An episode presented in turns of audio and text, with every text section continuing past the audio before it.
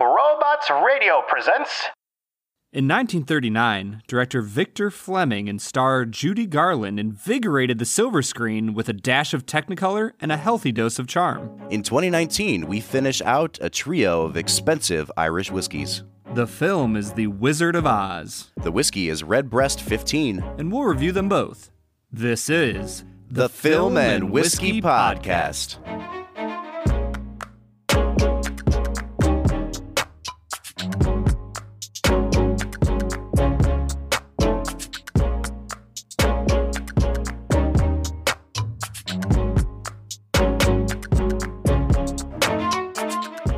Welcome to the Film and Whiskey Podcast, where each week we review a classic movie and a glass of whiskey. I'm Bob Book, I'm Brad G. and this week we are looking at the 1939 film The Wizard of Oz.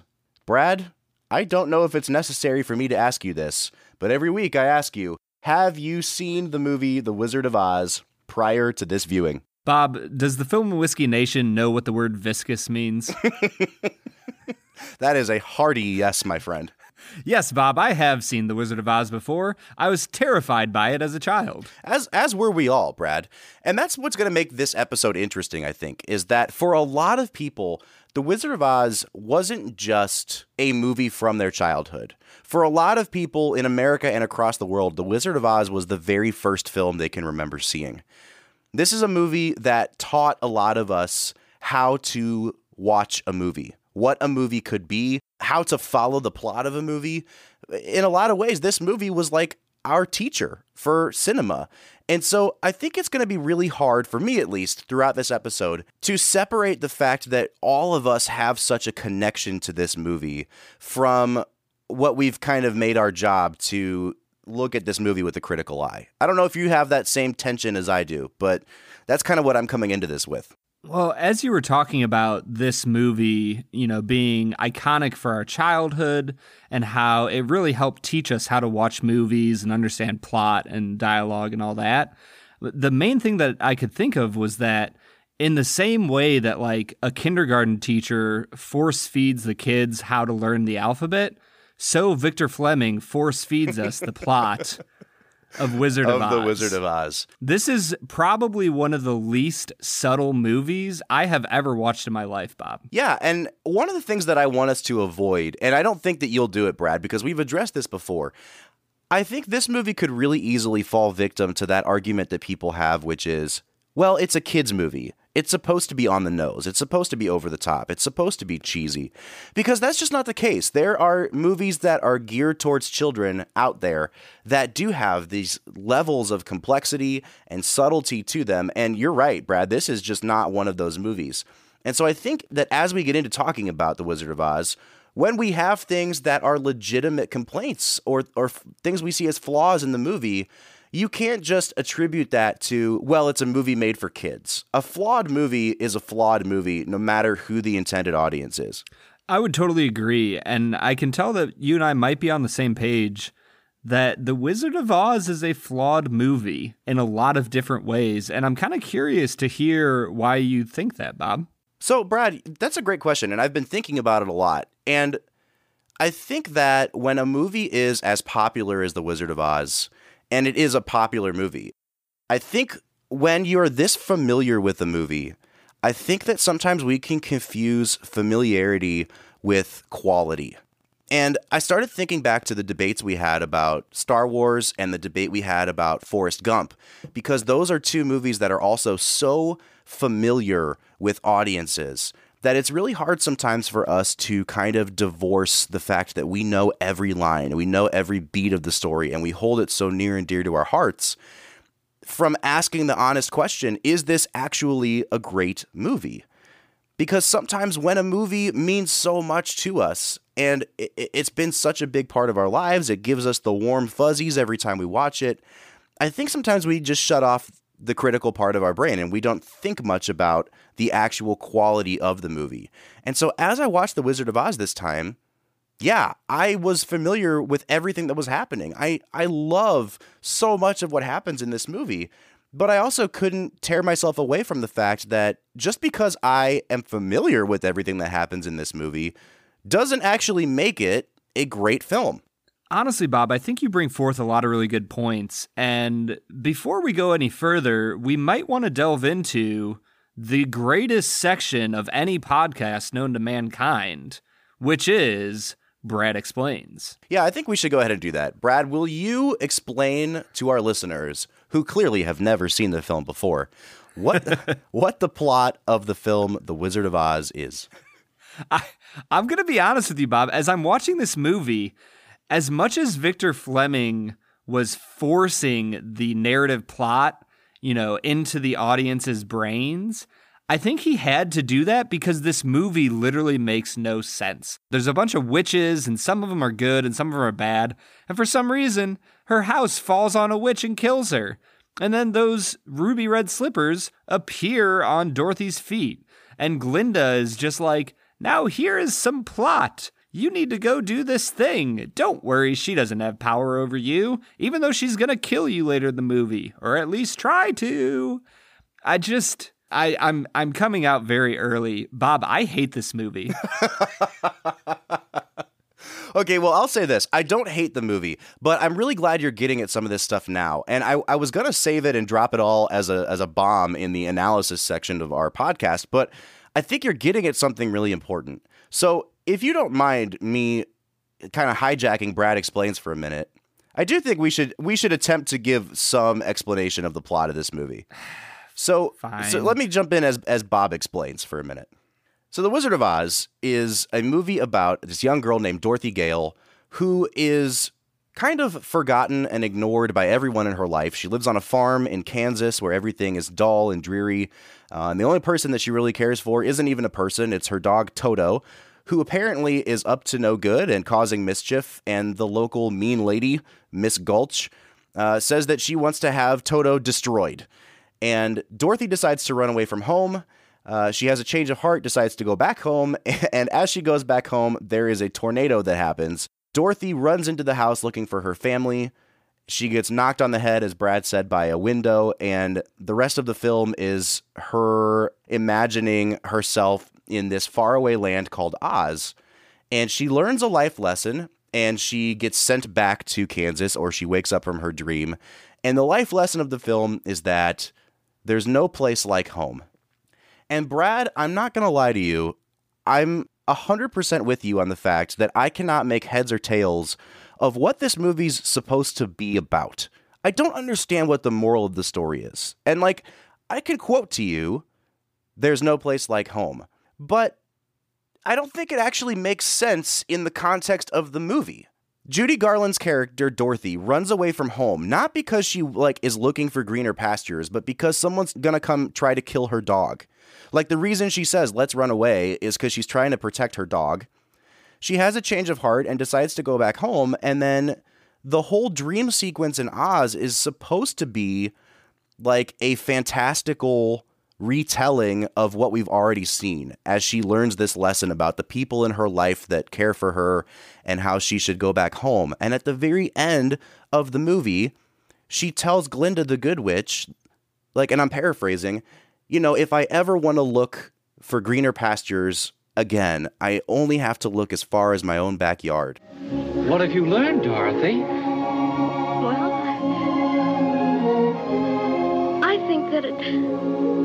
Wasn't enough just to want to see Uncle Henry and Auntie Em. And it's that if I ever go looking for my heart's desire again, I won't look any further than my own backyard. Because if it isn't there, I never really lost it to begin with. And that makes no sense because her character wasn't looking for greener pastures to begin with. It wasn't like she was running away to like be a star on Broadway. I just I don't understand why Dorothy needed to learn a lesson in this movie. It it it, it just really doesn't make any sense to me. Well, and you're forgetting a key part that the reason she goes home in the first place, right before the tornado, is because she meets this creepy dude on the road who's like a fortune teller, but yeah. he's just kind of some middle aged man who's like, Oh, I see your aunt, and she's dead. And I see your uncle, and he's scared. And and and so she's like, "Oh no!" And I'm like, "Really? How many fortune teller, kooky old guys are roaming around the Dust Bowl in the middle of the Great Depression telling young girls their fortunes? Well, so uh, What was that all about? I actually thought that was one of the most believable things in the whole movie, to be honest, because when you think back to when this story is supposed to be set, which is like the late 1800s, I mean, you've got people going all over rural America in these buggies that are selling them elixirs and, you know, early versions of Coca Cola that have hallucinogenic drugs in them as some sort of medicine. So, like, having a huckster in town doesn't seem like it's that far fetched to me. And so, like, of all the things in this movie that I could take issue with, like that that was not one of them for me. Huh. So I'm not going to lie. I 100% thought that this movie was also set in the Great Depression. You know, it was made in 1939. I thought it was set in like 33, 34. I mean, it might be, but the very first thing you see in the movie, they put this title card up that talks about how the story of the Wizard of Oz has been around for 40 something years. And so, I don't know, maybe it's set in 1939, maybe it's set in 1899. I, either way, I, I have bigger fish to fry when it comes to things I don't like about this movie. Well, let's get to it, Bob. Uh, I guess a good place to start might be with the performances. So, was there any performances that you had in mind that really stood out to you in The Wizard of Oz? Brad, I'm not going to lie. I actually really liked everyone in this movie. I do think that the whole movie is overacted. I do think that the, the the whole film is like at this heightened sense of emotion. And I think if you really wanted to nitpick Judy Garland's performance as Dorothy, you could, uh, because I think she's supposed to be playing a character who's like 11 years old and she's 16 years old. And so sometimes her little girl act does come across that way.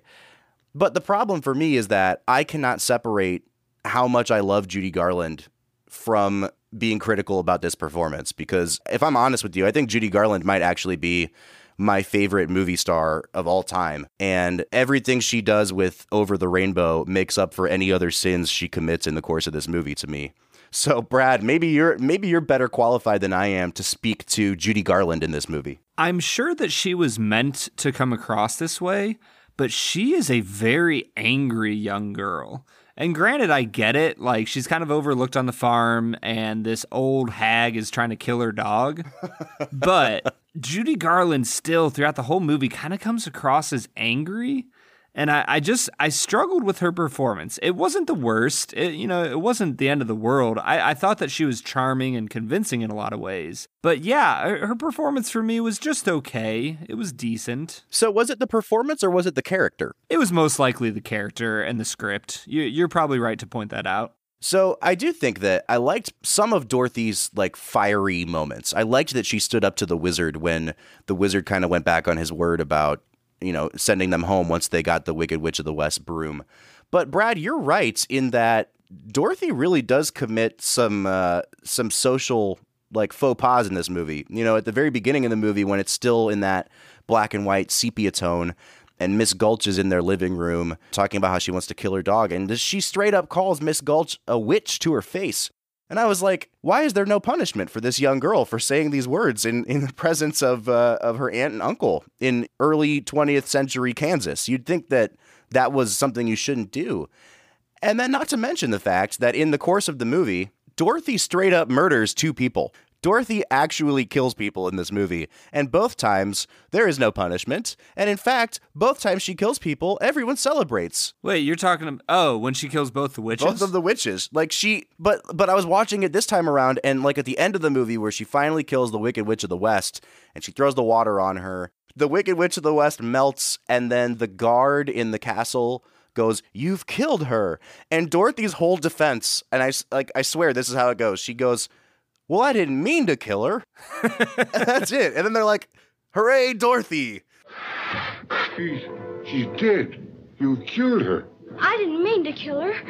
Really, I didn't. It's it's just that he was on fire. Hail to Dorothy! The Wicked Witch is dead! Hail! Hail to Dorothy! The Wicked Witch is dead! There's no punishment for her straight up murder of two individuals. Well, I mean, I think that she has plausible deniability for the fact that she was on drugs. I mean, clearly, I, I still can't get over the fact that this entire movie is a giant drug trip, and yet for some reason, 1939 America was like, yeah, let's do some acid. Sounds like fun. So I think that the rest of the podcast is actually going to have to flip to me defending the movie because it sounds like, Brad, you really, really hate this movie a lot. And I'm not in that camp. Like, I just. I, I, I don't think I've ever agreed with it being listed in like the 10 best films of all time. I've just never quite been there on the bandwagon of this is a great movie. It, it's important to us as a culture, but that doesn't necessarily make it really good. Well, Bob, can you can you take a minute then and explain to me why this terrible movie is so important to American culture? Because like I understand that it's one of the earlier movies that you see in color and it's, you know, it talks about, you know, America at a desperate time and the Great Depression and all that and you know, I, I know that the costuming was probably ahead of its time and so on and so forth, but like why do we care about it so much? It's not a good movie. Yeah, I think that's a really good question to ask, Brad. And I've been trying to wrestle with that myself. And I think part of it is, you know, to give the really cynical answer, I think a lot of it is corporate America. When we talked about The Shawshank Redemption, we talked about how that movie found a sort of second life on video and then on cable, and how it did so well on cable that it changed the perception of itself on cable because it was a box office flop. And The Wizard of Oz was considered a flop as well. But it finds a second life in the early days of television because it's probably a cheap movie to run and it becomes a movie that's shown once a year on television as a big event. The same way that you've seen movies like The Ten Commandments, even to this day, when they show that, it's a once a year event that they show that movie. And so for a whole generation of Americans, you know, especially in that the generation of baby boomers who were first getting television, they grew up with The Wizard of Oz and it was fed to them as this movie is an event. This is an important movie. We're only going to show it once a year, so you can't miss it. And I think when a movie is marketed that way, I think it really does influence the way people think about it. And people became so attached to the movie, then it also takes on that life of being able to sell merchandise and being able to have, you know, conventions where people dress up as characters. In a lot of ways, this movie is so similar to what we've seen culturally from a movie like Star Wars. And I know I'm probably going to get you mad just comparing it to Star Wars, Brad. But in terms of cultural impact and in terms of the way people have latched onto it, I do see a lot of similarities that way. Well, I think the reason that Star Wars was such a deep cultural impact was because of, you know, the greater world at the time. You were facing the Cold War, and I think America was desperate for a simple story about good versus evil. And so I think that it resonated for a lot of different reasons, but even beyond all of that, it's a really good movie. And so I understand why Star Wars has a cultural impact. And I would agree with you that The Wizard of Oz has had a similar type of cultural impact with, you know, the types of fans it might attract but I just don't understand it because when I watch this movie, I, it's not a great movie. And, uh, you know, I'm coming across very strongly right now. Are there good parts to this movie? Yes. Like the music is fun, the acting is honestly overall pretty good. Outside of some of the bit characters like Glinda, the acting is pretty decent by the main characters. I really love the Scarecrow, especially. He gives a really heartfelt and convincing performance. So I, I don't want to come across fully as a this movie is complete garbage. But I, I guess one of the reasons I'm hating on it is because I don't understand why the culture loves this movie so much when it's just an okay meh kind of movie. Brad, and now you understand how I feel about Star Wars A New Hope. Star Wars is such a better movie than Wizard of Oz. Please agree with me on that. So, Brad, so I think you brought up a lot of good points, Brad. And this is such a topsy turvy episode because of our strong feelings about this movie that I think we're going to have to come back after the break and do a lot of the stuff that we normally do before the break. I want to talk about the performances. I want to talk about uh, the music in the movie. I want to talk about the cinematography because, on a technical level, I was blown away by a lot of things that happened in this movie. And I think it's worth talking about those things. But before we get into that, what do you say we press pause? We uh, calm ourselves down a little bit and we try this Redbreast 15. Let's get to it.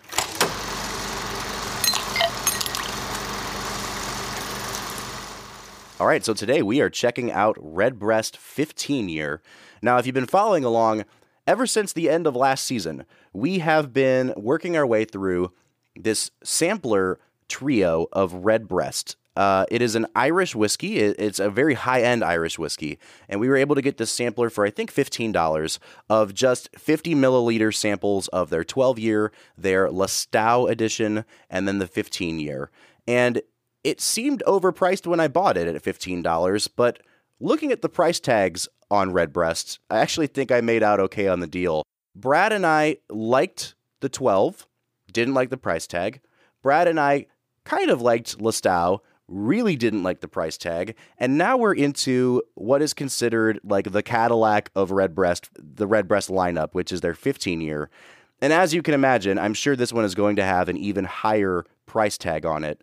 Brad, what are your thoughts on the Redbreast line so far? I have been really intrigued by the Redbreast line. I, I struggle with the price. It's really, really expensive. It's a good whiskey. Like, I, I get why they want to charge as much money as they do, because we all like making money. You know, I, I don't I don't begrudge them for making a pretty penny off of this stuff. I just know that they won't be making a pretty penny off of me. I think that's a good way to put it. So we've poured out our Redbreast 15, uh, not down the drain, but into glasses.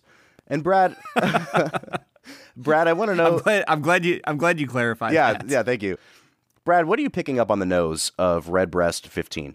Honestly, this one smells more like scotch than any of the other two. There's something about it that it's it's not peatiness, but there's kind of like a sea salt to this Hmm. whiskey that I'm really interested in. Yeah, I don't know if I would say that it smells more like scotch, though, is the thing. It definitely smells different than the other two. I don't think it has as much of that smoky, peaty scent to it as the other two do. And I actually think, in a lot of ways, this might be the most subtle of the three. There's not as much of a nose as there was on the Lustau. I'm getting, I'm definitely getting butterscotch, and I think Brad, that might be where you're getting your Scotch comparison because it's a, it's a almost a toffee kind of sweet smell to it.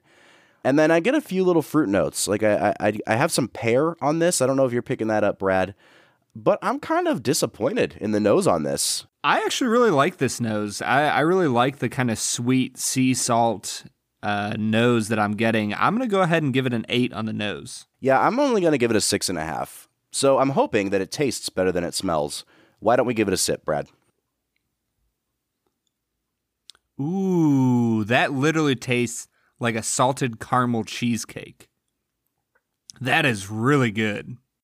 Yeah, I don't get any cheesecake on this. Um, I will say that the very first thing I just jotted down is that this is more bourbony in taste than the other two. The notes that I'm getting on this remind me of bourbon. Like it doesn't taste exactly like a bourbon, but it's sweet. It has those spices throughout. I think you're right, Brad. There's definitely caramel to it. And that's something that we didn't get on either one of the other two red breasts. So I guess calling it bourbony wouldn't necessarily be a bad thing to do. Oh, dude, this is good stuff. All right. Well, we'll see what you think in a couple minutes here when we get to price. Nine hundred dollars. All right. So yeah, honestly, I'm not really getting the bourbon comparison, Bob. I I do recognize that it is on the sweeter end, but I'm really I'm really delving strong into that sea salt type of flavor. And I guess I did say caramel, but man, this is a really really good tasting whiskey that I'm going to give a 9 out of 10 on the taste. a nine. Wow. Yeah, Brad, I know that you like Irish whiskey better than any variety of whiskey. This one's not doing it for me. I think I'm going to give this a seven on the taste. I did like it. I liked the sweetness that, that went along with it.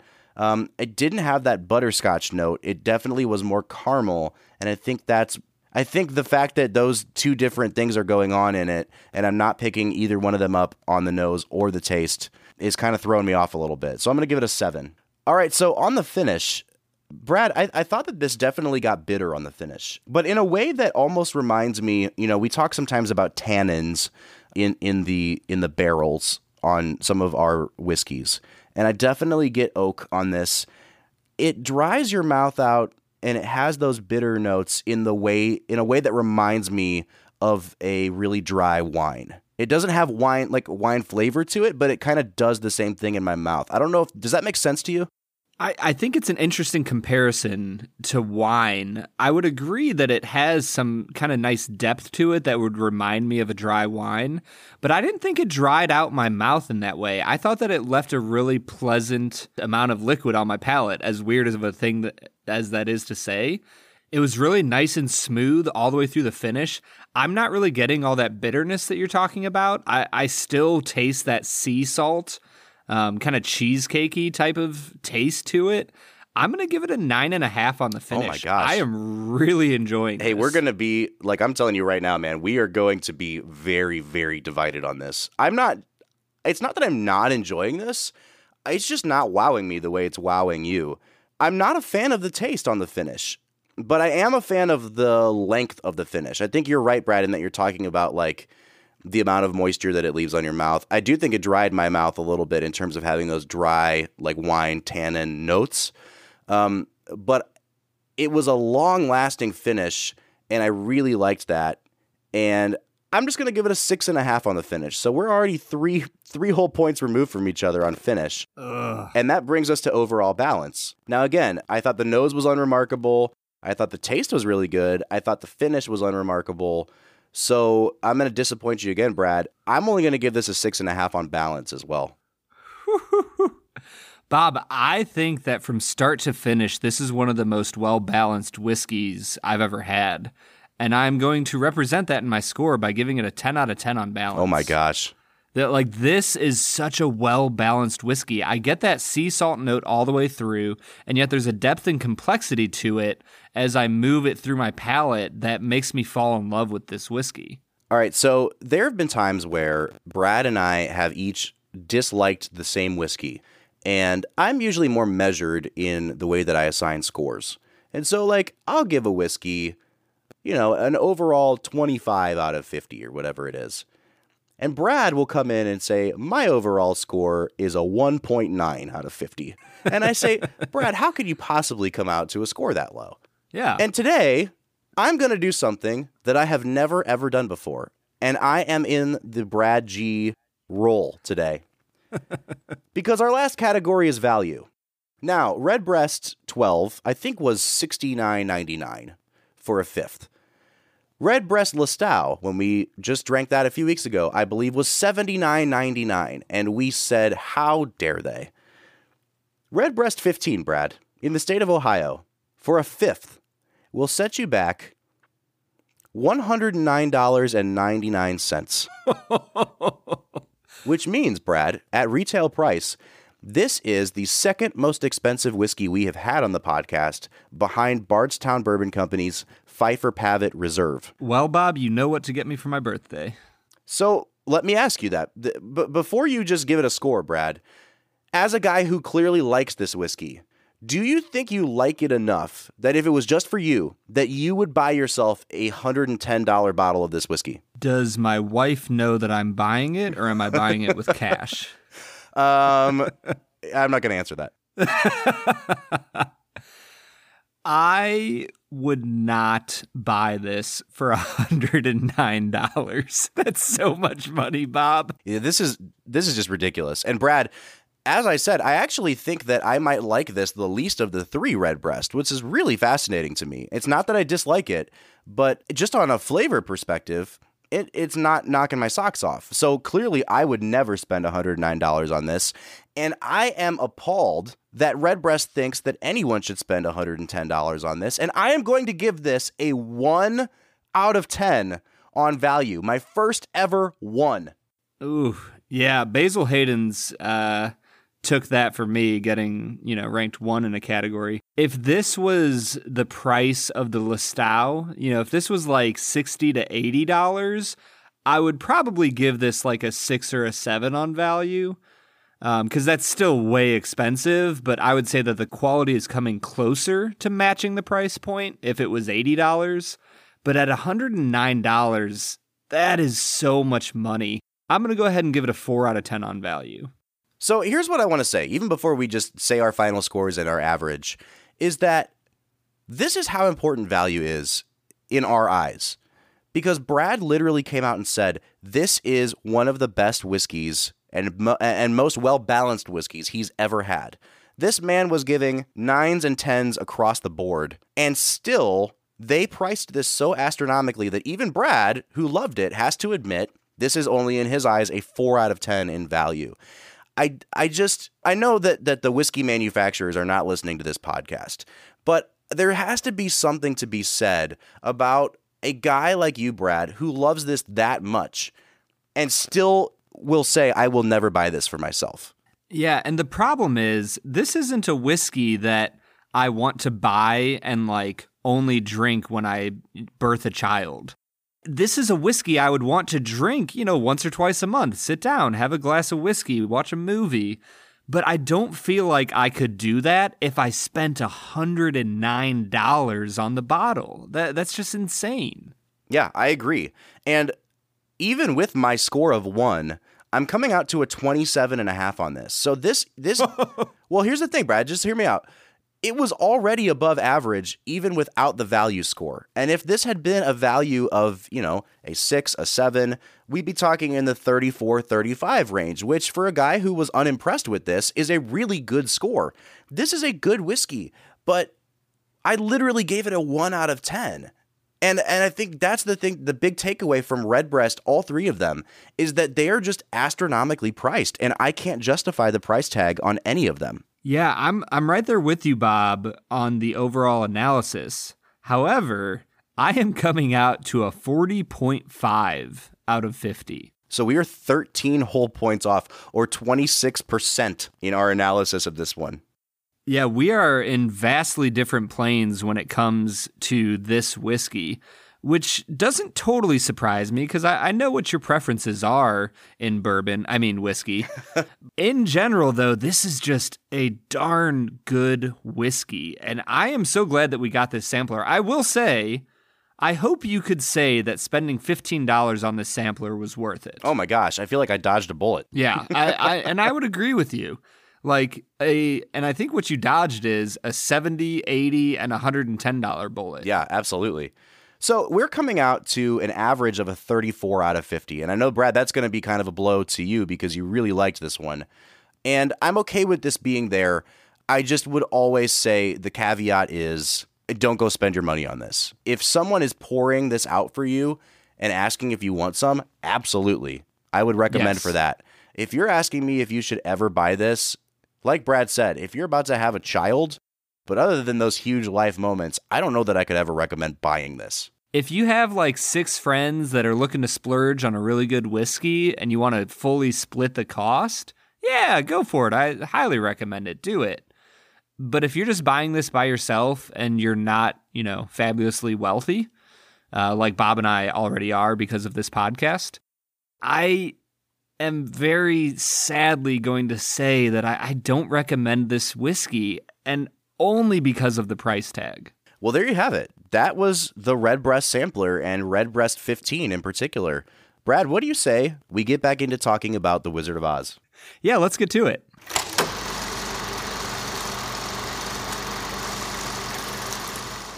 All right, so that was Redbreast 15, a whiskey that Brad clearly liked more than I did, and even still did not recommend. I'm really sad about that. And you know what else I realized that I was really sad of was that the last sampler we got was the Glenmorangie sampler, and that one was so so good that the Redbreast just kind of paled in comparison. Brad, you could literally buy a bottle of Quinta Ruban and a bottle of either Lasanta or Nectar d'Or, and it would be about the same price as a bottle of Redbreast 15. Yeah, and one might say that you would have two fifths of really good whiskey instead of one fifth. Hashtag math major. All right, so Brad, it's time for us to get into our one of our favorite segments here on the show, where we read one star reviews of the movies we're reviewing, and this segment is called Hot Takes. Hot Takes. So our first one star review is from IMDb user Riddler2, and their review is titled Most Overrated Movie Ever. Mary Poppins, Who Framed Roger Rabbit, The Sound of Music, Shrek, Back to the Future. All timeless family movies, they do not get enough credit. But The Wonderful Wizard of Oz, more like The Wonderfully Bad Wizard of Oz, is loved by. Wait. What? Wait, did he actually write that? Oh, yeah, yeah, yeah. Yes, that's in parentheses here. More like the wonderfully bad Wizard of Oz is loved by all, not by me. For the millionth time, Channel 4 showed the film on TV this afternoon, and I just had to see if my opinion would change, but oh no, certainly not. Now, I loved this movie when I was tiny, but then I just went with the adventure of it all. Now, just a pile of rubbish with a vomit inducing performance from Judy Garland. Vomit inducing! the most cliched story in the world and really poor visual effects. I mean, a yellow slab is the yellow brick road. I can understand the reasons why everyone loves this film because they watched it as a child and then had to show their children straight away. Do not, I repeat, do not show this to children. They will be scarred for life, and it will be your own fault. The constant singing is just enough to drive anyone with the brain mad. We're off to see the wizard is sung over and over again repeatedly, with no sense of pacing or movement. Dorothy's really whiny and annoying after a while. The Wicked Witch has always terrified me and will scare any children who watch this. Just do not watch this pile of vomit inducing rubbish. It is 76 years old now. Everyone has suffered through this pile of vomit inducing rubbish enough. There is a better Oz film out there Oz the Great and Powerful from Disney, which does not even need to be compared to this vomit inducing rubbish. One star. Wow. I guess I'm going to have to change my IMDb username now that everybody knows it. he really. I guess my only question would be like whether he thinks this is a vomit inducing movie. Yeah, I was going to say he really wanted to hammer home the point that he threw up multiple times while watching this movie on Channel 4. I don't even know what to say to that, Brad. Yeah, I the thing is he has some decent critiques in there about the singing, but Judy Garland is not terrible in this movie. I will wholeheartedly agree with him that this movie can scar people for life. The flying monkeys are terrifying, the witch is terrifying. The the way that the witch who got crushed by the house, when the slippers disappear off her feet and her socks like curl up in on themselves, that's like terrifying. Yeah, this movie definitely has some really dark things going on. So yeah, as a as a child, I don't know why this is a movie for children because I really do think it can be horrifying. But I also love that he said that people watch this movie as children and then want to show it to their children straight away. All right, Brad. So we have spent a good portion of this podcast talking about our nitpicks and our general dislike for this movie. But I want to take a minute and I want to talk about things that I really did like with the movie. And I liked most of these performances. You know, I, I, really, really loved Ray Bolger as the Scarecrow. I know, Brad, you already talked about the Scarecrow's performance. The physical comedy that he's doing, the ability to make himself look sort of weightless. I really loved everything Ray Bolger did as the Scarecrow in this movie. Yeah, the Scarecrow was really wonderful. You know, I if I had to rank the three, you know, the Scarecrow, Lion, and and Tin Man, I really love the Scarecrow the most. I like the Tin Man a lot, and I really despise the Lion. I like. There's something about the Lion that I really just don't like about his performance. He just comes across as schmoozing and kind of gross to me, and, and I really hated him. But other than that, I really like the Scarecrow and the Tin Man a lot. They come across with a lot of sincerity. Yeah, and I actually really liked the lion on this watch. When I was a kid, the lion was definitely my least favorite character as well, and I always hated that that song they give him when he does "If I Were King of the Forest." I felt that it always kind of like grinds the movie to a halt. But this time around, I really appreciated the lion because he he really does. The guy that plays him, Bert Lahr, he really does have this like old vaudevillian kind of thing going on, and he gets a lot of jokes like actual jokes in the script, and I thought that he landed most of them. Here, here. Go away and let us alone. Oh, scared, huh? Afraid, huh? How long can you stay fresh in that can? Come on, get up and fight, you shivering junkyard. Put your hands up, you lopsided bag of hay. Now that's getting personal, Lion. Yes. Get up and teach him a lesson. Well, what's wrong with you teaching him? Uh, well, well, I hardly know him. Well, I'll get you anyway, Pee Wee. And Brad, like I said, I think all three of Dorothy's sidekicks in this movie are really, really great. I think that Margaret Hamilton as the Wicked Witch of the West is great. And I think that Frank Morgan, who plays five different roles in this movie, including the wizard, is also great. Like, I have no problem with any of the actors in this movie. Yeah, and it's interesting because I would probably agree with you for the most part. Other than Glinda, the the fairy good witch of the north, whatever she is, she is terrible, dude. Like really, really bad. But other than her, all of the actors in this movie are pretty good. Like I'd give them all like probably like a C plus to an A minus type of performances. All right, so moving on from the performances, just real quickly, I do want to talk about the direction of this movie. This movie was in production for a long, long time, and it was in production at the same time that MGM was also making Gone with the Wind, which we're going to watch next week. And Gone with the Wind also had a troubled shoot, and they were moving directors in and out of both movies. And so, even though the majority of this film was directed by Victor Fleming, for parts of the movie, it was also directed by King Vidor, um, who did most of the early stuff in Kansas.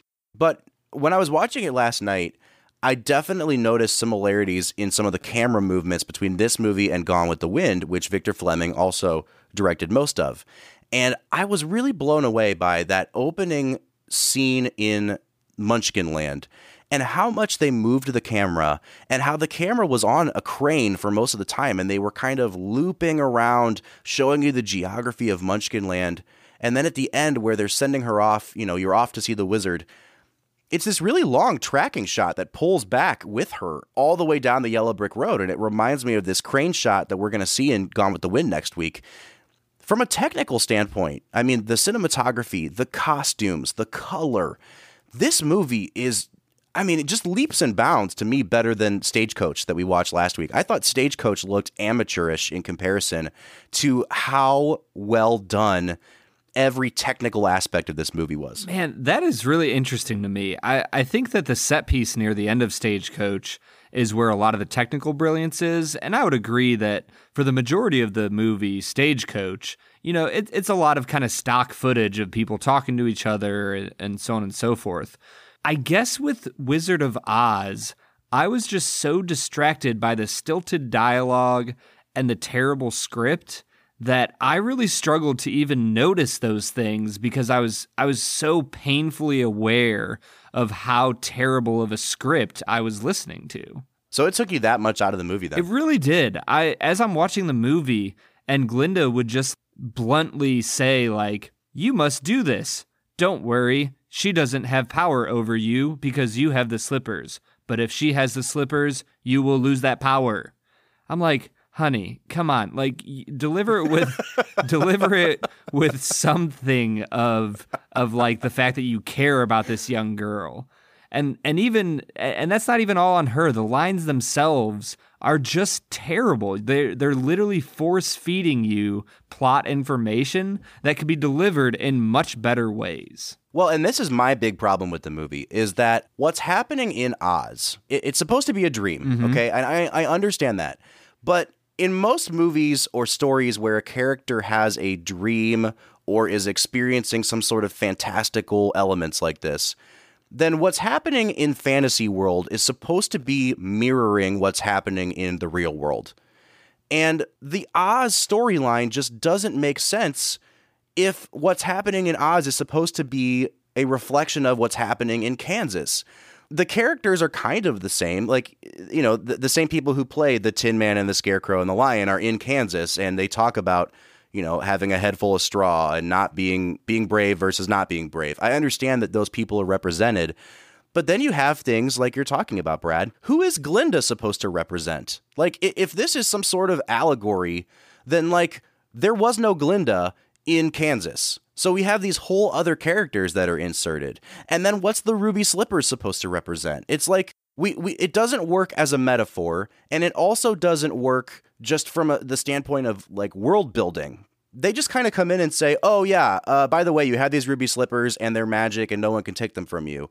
But what what what do they do? What what are they supposed to do they give her power? Do they do something to help her journey? You know, I think back to when they th- kill the Wicked Witch of the West at the end of the movie, which totally happens by coincidence. She wasn't trying to kill the Witch of the West. She was trying to put out the Scarecrow who's on fire and just happened to throw water on the Wicked Witch of the West. Like none of what happens in Oz has any real significance or works even like as a metaphor for what's happening in Dorothy's life. And I think you hit the nail on the head, Brad, that the big problem with this movie is the script. It just doesn't work. Yeah, and and there's certain parts of the script where you need to like learn information and they just kind of say it bluntly. Judy Garland is like, "Well, I you know, I'm not a witch and witches are bad." And Glinda goes, "No, some witches are good." And Judy's like, "Okay." And then she's like, "Oh, well, this this Wicca this witch in the west, what is she? Oh, she's wicked, but don't worry, I'm good." Oh, okay. Uh, like I you're just told oh, this witch is wicked and this one is good. And these ruby slippers are magical, but we're Yeah. never going to talk about the magic that they give you. I was so brutally aware of this script that, like I said, it really forced me away from some of the more beautiful elements of the movie. I think back to the episode that we did on Singing in the Rain, and I gave that movie a nine, and I've I've been second guessing it ever since. But my rationale for giving Singing in the Rain a nine was that we all remember the songs and the musical numbers and the dances, and I think sometimes we forget how some of the scenes in between those can really drag. And The Wizard of Oz is, I think, that example taken to the extreme because all of the songs in this movie are great. I love the wordplay. I love the melody. I think that there's some really complex melody going on in this, and and the music, the score is phenomenal. And if this was just a collection of clips of people singing the songs, I think I might actually like the movie better. And I think that's what what really bothers me about it is that I love so much of what's happening musically in this movie, but the plot, the story is just it's just lacking. Well, I feel like we've spent a lot of time on how much we hate the plot and the story. But I'm kind of curious, was there anything else that you really liked about the movie, Bob? Like what was a scene in the movie you loved or a specific character you liked? Was there anything else you really enjoyed about the movie? I'm always going to give a plug for Judy Garland. I think that she eh, has always been underrated as an actress. And yes, I do think she's kind of doing a little girl act here, but her ability to emote on screen, you know, when she's crying in the witch's lair, like th- that's real. And her abilities just as a vocalist were always apparent. And for this, you know, 16 year old girl, when they're making this movie, to sing Over the Rainbow, which has become the most iconic song in a film of all time, I, she she blows me away, and I I will forever still continue to watch The Wizard of Oz, if for no other reason than Judy Garland. Yeah, I'm I'm actually going to highlight a performance as well. It's not going to be Judy Garland's. I was blown away by as an adult how terrified I still was of the Wicked Witch of the West. Her performance is so scary and not just when she's the wicked witch when she is sitting in you know Em's house and she is telling dorothy that she's going to kill toto I was terrified of her right then and there in that living room as when she's just a normal person. I thought that her performance was utterly convincing and really terrifying in a lot of ways. Yeah, and a lot of the actors on this movie really, really dedicated themselves to the making of this film. You know, the Cowardly Lion's costume weighed like 100 pounds, I think, because it was really made out of pelts. And it really weighed him down. And once you got into the costume, you were in that costume all day. The Tin Man, who was played by Jack Haley, actually, he was not the first choice. It's a really famous story in Hollywood that this role was cast with another actor named Buddy Ebsen. And when they were doing the first few weeks of shooting, the Tin Man's makeup was actually an aluminum powder. And he inhaled so much of this aluminum powder that it put him in the hospital and he couldn't breathe, like at all. And so they just quietly fired him while he was recovering and replaced him with Jack Haley. And the, they turned the makeup into an aluminum paste so that it would stick on his face and not get in his lungs. But, but going back to Margaret Hamilton as the witch, you know, she had a really, really freak accident on the set in the scene in Munchkinland where she disappears and she, you know she goes down through what's a trapdoor in the set and a fireball comes up on one of the takes where they filmed that someone cued the fire too early and she had third degree burns on her face because the makeup they used for her had copper in it and it conducted so much heat that She she had to take three months off of filming this movie to recover before she could come back. So you know we're talking about the studio days where they did not give as much care to their actors. And I think it just goes to show you how dedicated Margaret Hamilton was, and a lot of the actors in this film were, to turning in the performances that they did. Yeah, I mean, I'm glad they didn't just fire her while she was recovering in the hospital. That's like one of the shadiest things I've ever heard. Oh, I'm sorry that we poisoned you. Guess you're just going to get fired now and we're going to hire somebody else and give him better makeup. Well, and also, you know, with Dorothy's track record, I guess they're both lucky they didn't just get offed. Yeah, for real though. So, Brad, we've talked a lot about this movie. I am anxious to hear what kind of a score you give it. Uh, so, I'll turn it over to you, sir. Give this movie a score out of 10, and would you recommend? I am going to give The Wizard of Oz a 5 out of 10. This is just a struggle of a movie for me. It has its endearing moments. You know, the the performances are overall pretty solid, you know, with a few standout exceptions. But I cannot recommend The Wizard of Oz to anybody. I, I don't think that it is worth your time. I don't think it's a good movie. I I think it is well below average and I, I yeah, I am really, really sad that I had to watch this movie. Well, and I do think that it's still it's still very fair of you to give it a five. You know, I, I'm glad that you're not just giving it a one because you didn't like it. And for myself, I really struggled with what score to give this. And I think a lot of it comes down to what do I honestly think of this movie versus how much are people going to get mad at my score for this movie because everyone loves this movie, you know? And so I thought for a while about maybe I'll give it an eight because I don't think it's perfect, but it's still a classic movie. But honestly, I just don't like it enough to give it an eight. I think it's a good movie. I think it a lot of it holds up in terms of the music. I do think it's still worth watching. I would still recommend, but I've never found this movie to be as great as other quote unquote classic films. So I'm going to give this movie a 7.5. Ooh, I think it's a worthwhile film. I think it's like a three star movie. But Brad, this really puts us into hot take territory because our average comes out to a 6.25, which is a very low score considering what we normally score movies. And it's for what might be the most popular film of all time. So I feel like we should expect some feedback on this one. Yeah, I am really curious to hear what people have to say. And I'm honestly very curious to hear what the split would be between older adults who love this movie and younger people that are our age who watch this movie. Because I feel like a lot of my friends that I've ever talked to about this movie are like, yeah, I watched that when I was a kid and I was terrified of the flying monkeys. And I'm really curious if that would sway the younger generation's opinion of this movie. Well, Brad, this is one of those areas where IMDb actually really comes in handy. On IMDb, this movie only has an 8.0, so it's not even in the top 250. And when you click on the overall rating for the movie, it breaks it down by demographic. Females over the age of 45 score this movie higher than anybody else at an 8.7.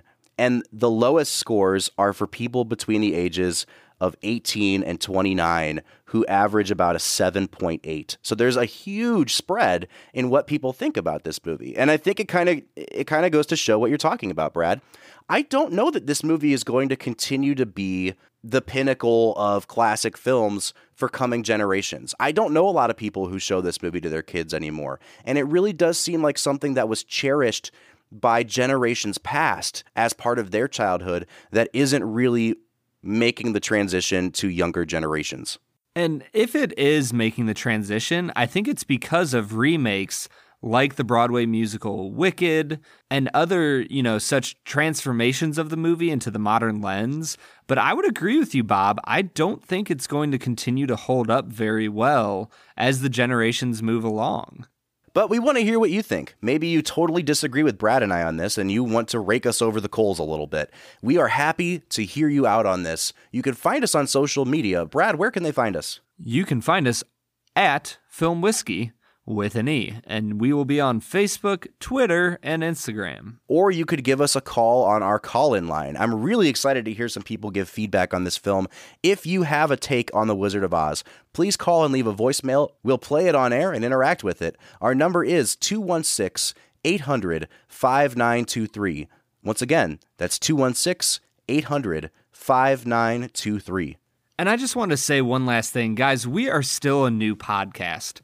So if you have anybody that you want to share your frustration with over our take on The Wizard of Oz, tell them to listen to the episode and get angry at us with you. If you're really enjoying the podcast, give us a like, show us some love on iTunes. You know, those five star ratings really go a long way. We're just so thankful that we get to put any of this content on the air. You know, we love movies, we love whiskey.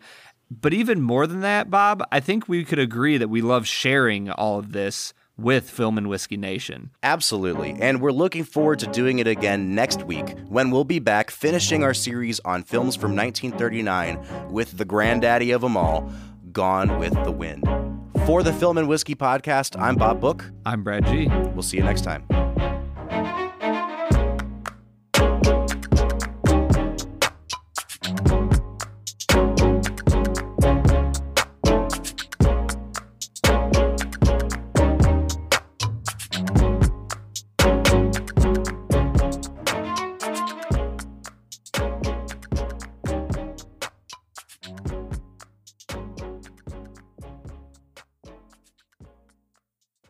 By the way, have you looked at the price on Redbreast 15 on the Ohio website? Nope. Don't do it. That's that's, that's all I ask of you this episode is just let me have that one moment. Okay. All right.